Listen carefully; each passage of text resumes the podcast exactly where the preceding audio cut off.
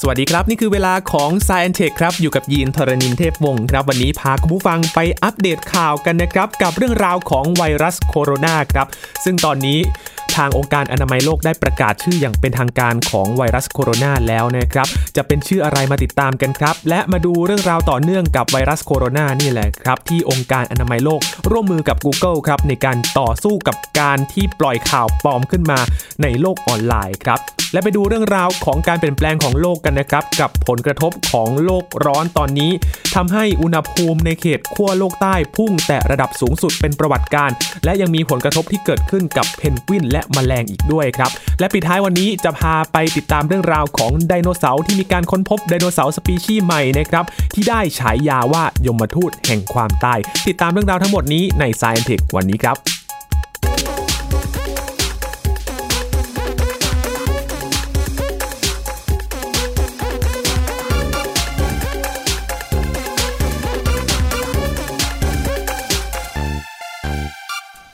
สถานการณ์ของ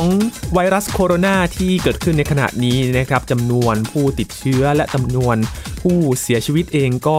พุ่งขึ้นอย่างต่อเนื่องนะครับ ตัวเลขไม่หยุดนิ่งกันเลยครับคุณผู้ฟังต้องคอยอัปเดตกันวันต่อวันเลยนะครับ ว่าตอนนี้สถานการณ์เป็นอย่างไรบ้าง และทางหลาย ๆ ประเทศเอง ตอนนี้ก็มีมาตรการที่เข้มงวดมากขึ้น เพื่อป้องกันการระบาดที่ขยายวงกว้างนะครับ และล่าสุดเองครับ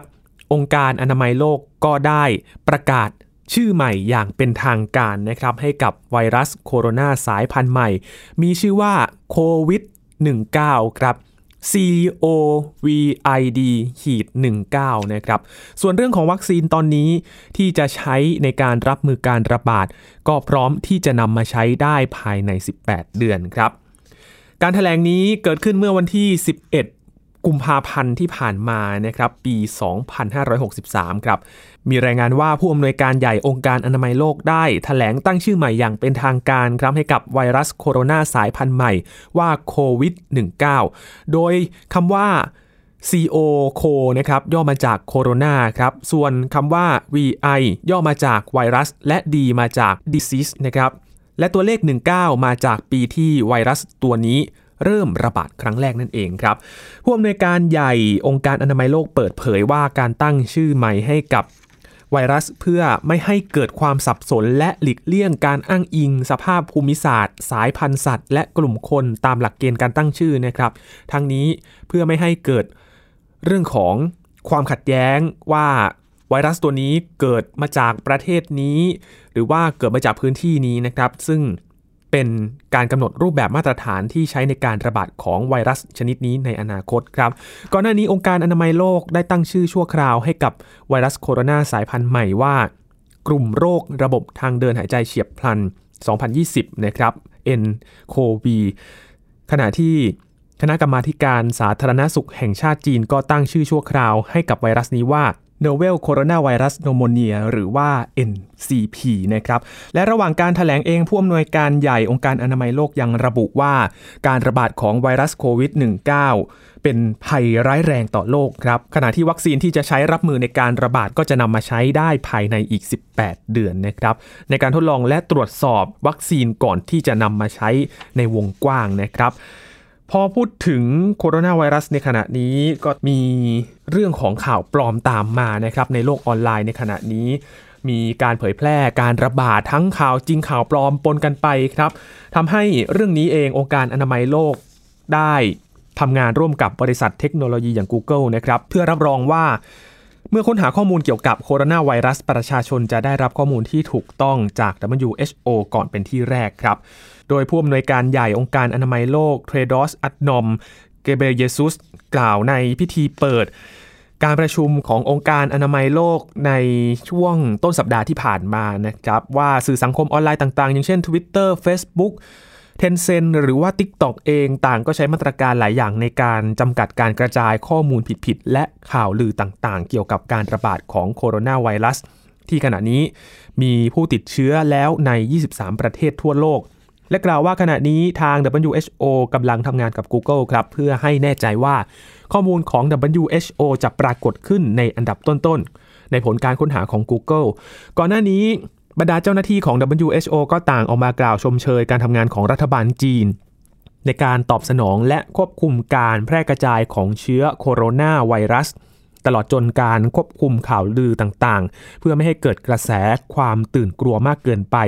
ซึ่งอาจนำไปสู่ปัญหาการเลือกปฏิบัติทางเชื้อชาติต่อชาวจีน และชาวเอเชียชาติอื่น ๆผู้อำนวยการใหญ่ขององค์การอนามัยโลกระบุว่าแม้แต่ในประเทศจีนเชื้อไวรัสนี้ก็ยังไม่ได้ระบาดในทุกพื้นที่ และไม่ใช่ว่าทุกคนจะมีความเสี่ยงในการรับเชื้อไวรัสในระดับเท่า ๆกัน และเราต้องการข้อมูลที่เป็นความจริง ไม่ใช่มาจากความหวาดกลัว ข้อมูลที่เป็นวิทยาศาสตร์ ไม่ใช่ข่าวลือและต้องการความร่วมมือเป็นหนึ่งเดียวกัน ไม่ใช่การป้ายใส่ร้ายป้ายสีกันนะครับ นับตั้งแต่เกิดการระบาดเมื่อเดือนธันวาคมที่ผ่านมาก็มีข่าวลือต่างๆ ครับคุณผู้ฟังที่ปรากฏในโลกออนไลน์ เกี่ยวกับเรื่องของ โคโรนาไวรัสนี้นะครับ ที่ถูกสร้างขึ้นในห้องทดลองและมีการผลิตวัคซีนมานานแล้ว ตลอดจนการพูดถึงวิธีการรักษาแปลก ๆ ที่ไม่สามารถใช้ได้จริงด้วยครับและเมื่อช่วงวันอาทิตย์ที่ผ่านมานะครับ องค์การอนามัยโลกก็ระบุว่า ขณะนี้กำลังเกิดการระบาดครั้งใหญ่ของข้อมูล ที่เกี่ยวกับโคโรนาไวรัสหรือ infodemic ครับ ซึ่งมีทั้งข้อมูลทั้งที่ถูกและผิดนะครับทำให้เรื่อง ที่เกิดขึ้นเป็นเรื่องยากที่ประชาชน ทั่วไปจะหาแหล่งข้อมูลที่น่าเชื่อถือและไว้ใจได้ เมื่อพวกเขาต้องการข้อมูล และนั่นยิ่งทำให้เจ้าหน้าที่ของ WHO ก็ต้องทำงานหนักขึ้นไปอีกนะครับเพื่อตรวจสอบข้อมูลที่เป็นเท็จ และอาจเป็นอันตรายด้านสาธารณสุขในวงกว้างได้ อย่างเช่น วิธีการป้องกัน หรือว่าวิธีรักษาในทางผิดๆขณะเดียวกันเองนายเกรเบเยซุสก็ยังขอให้ประเทศต่างๆ อย่าปิดพรมแดนเพื่อไม่ให้ชาวต่างชาติที่เคยเดินทางไปจีนเข้าประเทศของตน เพราะจะทำให้สถานการณ์เลวร้ายยิ่งขึ้นนะครับ ก่อนหน้านี้รัฐบาลหลายประเทศครับรวมทั้งสหรัฐอเมริกา ออสเตรเลีย ญี่ปุ่น อิสราเอล มาเลเซีย ฟิลิปปินส์และสิงคโปร์ต่างประกาศควบคุมการเข้าประเทศของชาวต่างชาติที่เคยเดินทางไปจีนในช่วงไม่กี่วันที่ผ่านมานะครับ นี่คือความคืบหน้าที่เกิดขึ้นเกี่ยวกับโคโรนาไวรัสนะครับ และก็ เกี่ยวข้องกับเรื่องของวิทยาศาสตร์และเทคโนโลยีที่เกิดขึ้นในช่วงนี้ด้วยนะครับ ทั้งการตรวจสอบข่าวปลอมที่เกิดขึ้น และก็เรื่องของการทดลองวัคซีนในขณะนี้นะครับที่ต้องใช้เวลาเพื่อให้ได้วัคซีนที่ได้มาตรฐาน และก็มีประสิทธิภาพในการรักษานั่นเองนะครับ จากเรื่องของโคโรนาไวรัสครับพาคุณผู้ฟังไปติดตามเรื่องของภาวะโลกร้อนกันบ้างนะครับ ตอนนี้เหตุการณ์ที่เกิดขึ้นทั่วโลกก็เป็นสัญญาณ บ่งบอกนะครับว่าตอนนี้มีผลกระทบเกี่ยวกับภาวะโลกร้อนเกิดขึ้นแล้ว แล้วก็ไม่มีทางที่จะหยุดได้ในขณะนี้นะครับ ข้อมูลล่าสุดครับก็มีสัญญาณที่เกิดขึ้น ที่ขั้วโลกใต้ครับอุณหภูมิที่ขั้วโลกใต้พุ่งสูงขึ้น แต่ระดับสูงสุด นับตั้งแต่มีการเริ่มเก็บสถิติมาเมื่อ 60 ปีที่แล้วนะครับขณะที่นักวิทยาศาสตร์ก็แสดงความกังวลเกี่ยวกับภาวะโลกร้อนและปัญหาการละลายของน้ำแข็งในแถบนั้นด้วยครับ องค์การอุตุนิยมวิทยาโลกครับหรือว่า WMO รายงานว่า ทีมนักวิจัยของอาร์เจนตินาที่ประจำอยู่ในแอนตาร์กติก ยืนยันว่า อุณหภูมิในเขตขั้วโลกใต้พุ่งสูงถึง 18.3 องศาเซลเซียสครับ ในช่วงวันที่ 6 ตามเวลาในท้องถิ่น ซึ่งสูงกว่าสถิติสูงสุดที่เคยบันทึกไว้ครับ เมื่อเดือนมีนาคมปี 2015 ที่ 17.5 องศาเซลเซียสครับ ทั้งนี้ WMO ก็ระบุว่าแม้ระดับอุณหภูมิสูงสุดที่บันทึกได้นี้ ไม่ควรจะเกิดขึ้นในแถบขั้วโลกใต้ แต่สัญญาณ ที่เกิดขึ้นก็บ่งชี้ว่าสถานการณ์อาจเลวร้ายลงมาก่อนหน้านี้แล้ว โดยเฉพาะในพื้นที่ทานน้ำแข็งในฝั่งตะวันตกของคาบสมุทรแอนตาร์กติกที่ละลายไปแล้วราว 87%ครับ โดยมีการละลายเร็วขึ้นกว่าปกติในช่วง 12 ปีที่ผ่านมา โดยทางองค์การอุตุนิยมวิทยาโลกยังกล่าวด้วยนะครับว่าสภาพอากาศที่ คาบสมุทรแอนตาร์กติกที่ทีมนักวิจัยประจำอยู่ เป็นพื้นที่ที่อุณหภูมิปรับสูงขึ้นรวดเร็วที่สุดในพื้นที่หนึ่งของโลกเลยนะครับ โดยมีการเพิ่มขึ้นไปแล้วเกือบ 3 องศาเซลเซียสในช่วง 50 ปีที่ผ่านมาครับ นอกจากนั้นนักวิทยาศาสตร์เชื่อว่าภาวะโลกร้อนคือปัจจัยหลักที่ทำให้แผ่นน้ำแข็ง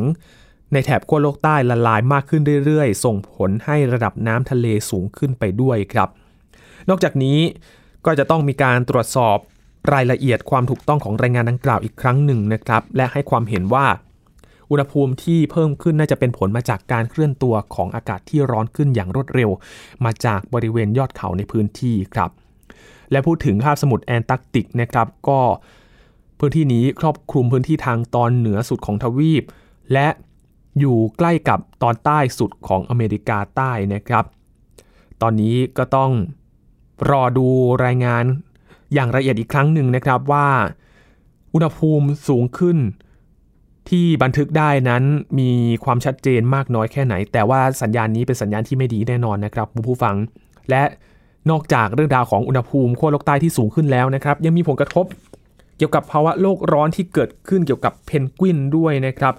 โดยนักวิทยาศาสตร์พบว่า อาณานิคมเพนกวินในบางส่วนของแอนตาร์กติกาครับมีจำนวนลดลงอย่างมากจากการสำรวจครั้งก่อนเมื่อเกือบ 50 ปีที่แล้วครับ โดยเฉพาะสายพันธุ์ chinstrap ครับซึ่งมีแถบดำอยู่ใต้คาง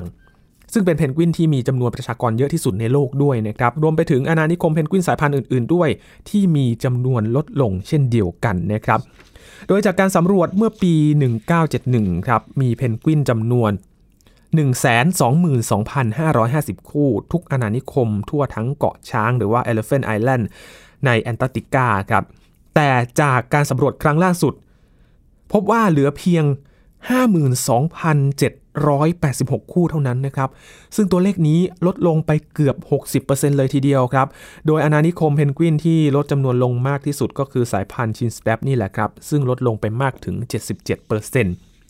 โดยนักวิทยาศาสตร์กล่าวว่าการเปลี่ยนแปลงภูมิอากาศนำไปสู่การลดลงของน้ำแข็งในทะเลและมหาสมุทรและทำให้น้ำอุ่นขึ้น ซึ่งทำให้สัตว์ทะเลตัวเล็กๆ อย่างเช่นเคยที่เป็นอาหารของเพนกวินนั้นลดลงไปด้วย ซึ่งตรงกับข่าวที่ออกมาก่อนหน้านี้นะครับที่มีการบันทึกอุณหภูมิที่ยอดเหนือสุดของคาบสมุทรแอนตาร์กติกาครับที่วัดได้18.3 องศาเซลเซียส ร้อนที่สุดเท่าที่เคยบันทึกมาครับ โดยนักวิจัยจากมหาวิทยาลัยสโตนีบรูคโนอาห์ สไตรเกอร์บอกว่าเพนกวินแมวน้ำและวาฬ ทั้งหมดอยู่ได้ด้วยอาหารซึ่งเป็นสัตว์ทะเลเล็กๆ อย่างพวกเคย ซึ่งสัตว์ทะเลเหล่านี้ก็ขึ้นอยู่กับน้ำแข็งและอุณหภูมิของน้ำด้วย ดังนั้นถ้าหากการเปลี่ยนแปลงอุณหภูมิสภาพภูมิอากาศส่งผลต่อ น้ำแข็งมันก็กระทบต่อทุกสิ่งด้วยครับ และขณะเดียวกันเองก็มีข่าวดีอยู่นะครับในการสำรวจครั้งนี้พบว่าเพนกวินสายพันธุ์เจนทูครับซึ่งมีแถบสีขาวคาดตาและก็มีปากสีส้ม มีจำนวนเพิ่มขึ้นครับซึ่งเป็นสายพันธุ์ที่อาศัยอยู่ในเกาะใกล้เคียงกับเกาะช้างนั่นเองโดยโครงการสำรวจครั้งนี้นะครับเป็นการทำงานร่วมกันระหว่างนักวิทยาศาสตร์ และ Greenpeace ครับ โดยใช้เรือที่ชื่อว่า เอสเปเรนซาครับขับเข้าไปแล้วก็ใช้โดรนในการบินสำรวจอีกทีหนึ่งนะครับ นอกจากเกาะช้างแล้วก็ยังมีการสำรวจประชากรเพนกวินในเกาะใกล้เคียงอย่างเกาะโลนะครับหรือว่าโลไอแลนด์แล้วก็เกาะเซาท์เชตแลนด์นะครับโดยยังไม่มีการเปิดเผยผลการสำรวจประชากรในเกาะอื่นๆออกมานะครับ ข้อมูลที่รายงานไปมีเพียงข้อมูลจากเกาะช้างหรือว่า Elephant Island เท่านั้นครับ นี่เป็นข้อมูลที่น่าตกใจอีกอย่างหนึ่งนะครับ นอกจากอุณหภูมิที่สูงขึ้นแล้ว ยังส่งผลกระทบต่อจำนวนเพนกวินในโลกนี้อีกด้วยนะครับ ลดลงไปมากกว่าครึ่งเลยนะครับ เพราะฉะนั้นสัญญาณมาแบบนี้แล้วก็ต้องหาทางแก้ปัญหากันแล้วนะครับ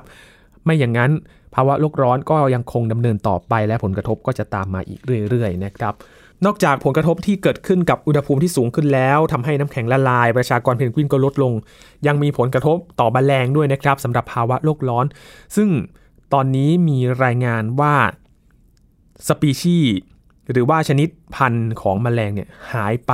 เกือบครึ่งล้านเลยนะครับ จะเป็นยังไงติดตามได้ในช่วงหน้ากับ Science Tech ช่วงนี้พักกันก่อนครับ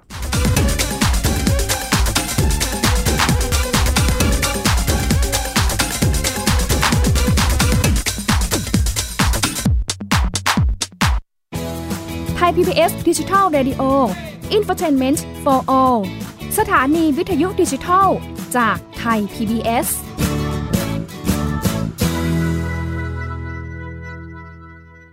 เพียงแค่มีสมาร์ทโฟน ก็ฟังได้ Thai PBS Digital Radio สถานีวิทยุดิจิทัล จากไทย PBS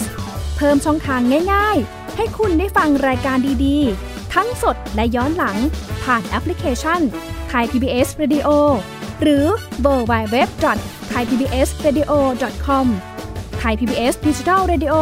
Infotainment for all เพลินเพลงฮิต ฟังเพลงเพราะกับเรื่องราวทางดนตรีที่ต้องฟัง ทุกวัน 14นาฬิกา 3 รายการดีที่ให้มากกว่าแค่ฟังเพลง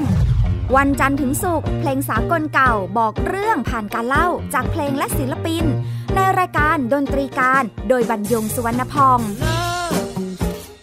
Love will keep us together.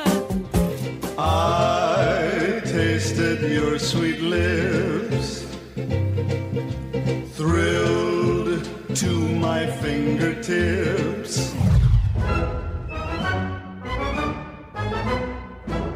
วันเสาร์ชั่วโมงดนตรีและเพลงคลาสสิก ที่เล่าผ่านคนดนตรี ในรายการ Gen C and Classical Music โดยนักถาควรขจร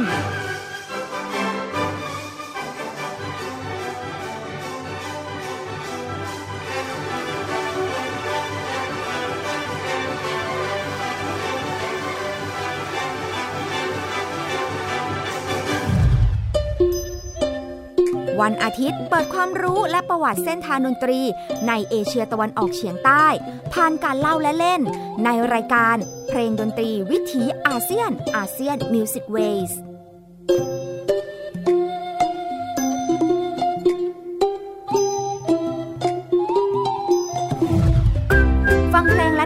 ได้ที่นี่ไทย PBS Digital Radio หรือทางออนไลน์ผ่านแอปพลิเคชันไทย PBS Radio และ w w w t h a i PBS Radio com ไทย PBS Digital Radio สถานีวิทยุดิจิทัลจากไทย PBS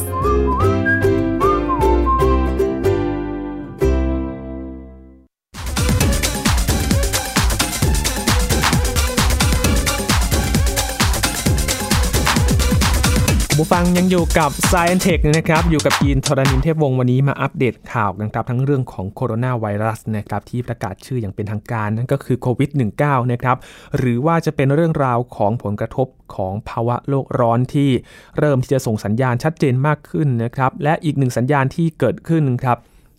มีรายงานจากนาย เปโรกาโดโซนะครับนักชีววิทยาจากพิพิธภัณฑ์ประวัติศาสตร์ธรรมชาติแห่งฟินแลนด์ครับเตือนเอาไว้ในรายงานผลการวิจัยที่ตีพิมพ์เผยแพร่เมื่อวันที่ 10 กุมภาพันธ์ที่ผ่านมาครับ ว่ามนุษย์เป็นเหตุปัจจัยสำคัญที่ส่งผลให้แมลงราวครึ่งล้านสปีชีส์สูญพันธุ์หายไปจากโลกนี้โดยสิ้นเชิงครับ ซึ่งกำลังจะส่งผลกระทบใหญ่หลวงในระดับหายนะต่อมนุษยชาติ โดยเฉพาะการทำลายแหล่งที่อยู่อาศัยและก่อให้เกิดภาวะโลกร้อนครับนายเปโดรบอกว่าจากการตรวจสอบทบทวนสิ่งที่แสดงให้เห็นถึงภาวะการสูญพันธุ์ของแมลงชนิดต่างๆ ทำให้ปริมาณสปีชีส์ของผีเสื้อแมลงเต่าทอง มด พึ่งตัวต่อแมลงวันจิ้งหรีด เรื่อยไปจนถึงแมลงปอ ลดลงอย่างเห็นได้ชัดนะครับและก็ชวนหน้าวิตกเลยทีเดียวครับ เนื่องจากการสูญพันธุ์ดังกล่าว ไม่ได้ส่งผลกระทบต่อชะตากรรมของเหล่าแมลงเท่านั้นนะครับ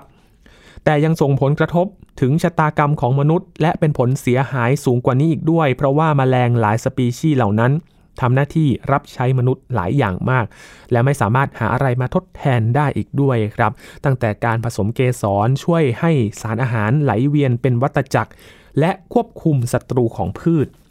ก่อนหน้านี้เคยมีรายงานนะครับ เป็นงานวิจัยประเมินเอาไว้ว่าการรับใช้ในเชิงนิเวศ ซึ่งจำเป็นต้องใช้แมลงเหล่านี้ โดยเฉพาะในสหรัฐอเมริกาก็มีมูลค่าสูงถึง 57,000 ล้านดอลลาร์ต่อปี ในขณะที่คณะกรรมการทางวิทยาศาสตร์เพื่อความหลากหลายทางชีวภาพของสหประชาชาติ หรือ IPBES ก็เคยประเมินไว้ว่าธัญพืชที่มีค่าทางเศรษฐกิจสำหรับใช้เป็นอาหารของคนเราจำเป็นต้องใช้แมลงในการผสมเกสรนนั้น มีมูลค่ารวมทั่วโลกอยู่ระหว่าง 235,000 ถึง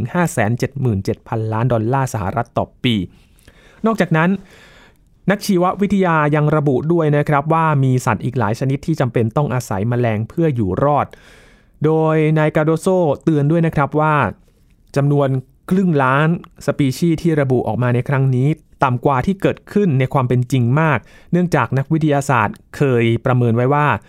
แมลงอยู่บนโลกราว 5.5 ล้านสปีชีส์แต่มนุษย์รู้จักและจำแนกชนิดออกมาได้เพียงราวหนึ่งใน 5 เท่านั้นเองครับ นี่เป็นอีกหนึ่งสัญญาณนะครับที่เกิดขึ้นของภาวะโลกร้อน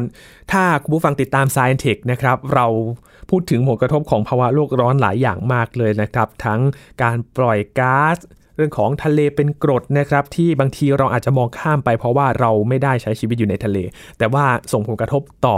สัตว์เศรษฐกิจที่อยู่ในทะเล แน่นอนว่าส่งผลกระทบในห่วงโซ่อาหารด้วย ส่งผลกระทบต่อเศรษฐกิจด้วย เพราะว่ามนุษย์เราก็พึ่งพาสัตว์น้ำสัตว์ทะเลที่เป็นสัตว์เศรษฐกิจในการที่จะมาทำอาหารเองนำไปส่งออกสร้างมูลค่าเอง ตอนนี้ผลกระทบเกิดเป็นทอดๆแล้วนะครับ เพราะฉะนั้นก็ต้อง มาตระหนักดูนะครับว่าเราควรจะทำอย่างไรเพื่อไม่ให้หายนะเกิดขึ้นบนโลกนี้ แล้วก็หาทางออกกันนะครับว่าเราจะทำอย่างไรดีเพื่อให้สิ่งแวดล้อมนี้ยังคงอยู่ต่อไปด้วยนะครับ วันนี้ปิดท้ายด้วยเรื่องราวของไดโนเสาร์ครับสำหรับ ใครที่ชอบไดโนเสาร์ไดโนเสาร์บนโลกนี้มีมากมายหลายสายพันธุ์นะครับและแน่นอนว่าสายพันธุ์ที่โด่งดัง และน่าจะรู้จักเป็นอย่างดีนะครับบางคนนี่ถือว่าเป็นขวัญใจเลย ก็คือ T-Rex ครับหรือว่า Tyrannosaurus Rex ซึ่งล่าสุดครับนักวิทยาศาสตร์ได้ค้นพบ ไดโนเสาร์สปีชีส์ใหม่ครับซึ่งเป็นญาติสนิทกับเจ้า T-Rex นี้ด้วยนะครับนักวิทยาศาสตร์ในแคนาดาครับประกาศการค้นพบไดโนเสาร์สปีชีส์ใหม่ครับที่เป็นญาติสนิทมิสหายเลยครับของเจ้า T-Rex ที่อาศัยอยู่บริเวณที่ราบลุ่มของอเมริกาเหนือครับเมื่อประมาณ 79 ล้านปีก่อน มีขนาดถึง 26 ฟุตครับหรือว่าประมาณ 8 เมตร โดยมีชื่อว่า t h a n a t o t i r i s t e x d e g r o t o r u m ครับ ซึ่งความหมายตามภาษากรีก แปลว่ายมทูตแห่งความตายครับ ชื่อดูน่ากลัวมากเลยนะครับคุณผู้ฟัง และคาดการณ์ว่าเป็นสมาชิกที่เก่าแก่ที่สุดในตระกูลของ T-Rex ด้วยครับ เท่าที่เคยถูกค้นพบในอเมริกาเหนือ โดยดาร่าเซเลนิสกี้ครับผู้ช่วยศาสตราจารย์ วิชาพยาธิวิทยาไดโนเสาร์ที่มหาวิทยาลัยคาลการีในแคนาดากล่าวว่าพวกเขาเลือกชื่อที่บ่งบอกว่าไทแรนโนซอร์นี้เป็นผู้ล่าที่อยู่จุดสูงสุด เพียงผู้เดียวในแคนาดานั่นคือยมทูตแห่งความตายครับ โดยมีชื่อเล่นว่าทานาทอส ชิ้นส่วนกระโหลกศีรษะของเจ้าธนาทอสที่ถูกค้นพบก็มีทั้งขากรรไกรบนและล่างนะครับ ฟันหนกแก้มบางส่วน ซึ่งถูกค้นพบโดยจาเลสวอริสครับ นักศึกษาปริญญาเอกจากมหาวิทยาลัยคาลการี โดยฟรองซัวเทเรียนกล่าวว่านี่เป็นการค้นพบครั้งสำคัญเลยนะครับ เพราะว่าจะช่วยเติมช่องว่างของวิวัฒนาการของไทแรนโนซอรัสได้ โดยชิ้นส่วนไดโนเสาร์นี้ถือว่าเป็นไทแรนโนซอรัสสายพันธุ์ใหม่ตัวแรกที่พบในรอบ 50 ปีในแคนาดาด้วยนะครับ โดยเซเรเนสกี้กล่าวว่าสปีชีส์ของไทแรนโนซอรัสมีอยู่น้อยมากครับ เนื่องจากห่วงโซ่อาหารของนักล่าสัตว์ขนาดใหญ่เหล่านี้ค่อนข้างหายาก เมื่อเทียบกับเหล่าไดโนเสาร์กินพืชทั้งหลาย จริงๆ แล้วก่อนหน้าที่ไทแรนโนซอรัส หรือว่า T-Rex จะได้มายืนอยู่จุดสูงสุดในห่วงโซ่อาหารนี้ก็เคยมีผู้ล่าอื่นๆมาก่อนนะครับ แต่เมื่อประมาณ 80 ล้านปีก่อนครับ หลังจากที่เหล่าผู้ล่าล้มหายตายจากไปไทแรนโนซอรัสนี่แหละครับ ก็ได้ขึ้นมาอยู่จุดสูงสุดของห่วงโซ่อาหาร โดยมีขนาดถึง 40 ฟุตด้วยกัน หรือว่าประมาณ 12 เมตรครับ คุณผู้ฟังนึกดู ถ้าเทียบกับตึกสูงก็โหตัวใหญ่มากเลยนะครับ และมีน้ำหนัก ถึงมากกว่า 9 ตันด้วยกัน และเจ้าธานาทอสนี้ก็ไม่ได้ตัวใหญ่ขนาดนั้นนะครับ ซึ่งนี่เป็นการย้ำให้เห็นถึงความหลากหลายของจุดสูงสุดของห่วงโซ่อาหารในยุคนั้นด้วยครับ อย่างไรก็ดีครับเซเลนสกี้กล่าวว่าตอนนี้ยังคงเป็นปริศนาอยู่นะครับ ว่าทำไมเทรานอซอรัสถึงมีรูปร่าง มีร่างกายและลักษณะหัวที่แตกต่างกัน คาดว่าอาจจะเป็นเพราะความแตกต่างทางอาหารนะครับซึ่งหมายถึงชนิดของเหยื่อด้วยรวมถึงวิธีการล่าเหยื่อของพวกมันก็เป็นได้นะครับก็ต้องมีการศึกษาค้นหาต่อไปครับว่า ในตระกูลของ T-Rex นี้นะครับมีสปีชีส์ไหนมีลักษณะ แตกต่างกันอย่างไร แล้วก็มีความหลากหลายเป็นยังไงกันบ้าง ก็เรื่องราวของไดโนเสาร์ก็ยังมีการขุดค้น แล้วก็มีค้นพบสปีชีส์ใหม่อยู่เรื่อยๆ เลยนะครับสำหรับใครที่ชอบไดโนเสาร์น่าจะตื่นเต้นน่าดูเลยครับทั้งหมดนี้คือเรื่องราวข่าวสารที่มาอัปเดตกันใน Science Tech วันนี้นะครับคุณผู้ฟังติดตามรายการกันได้ที่ thaipbsradio.com ครับช่วงนี้ผมทรณินเทพวงศ์ขอบพระคุณสำหรับการติดตามรับฟังนะครับ สวัสดีครับ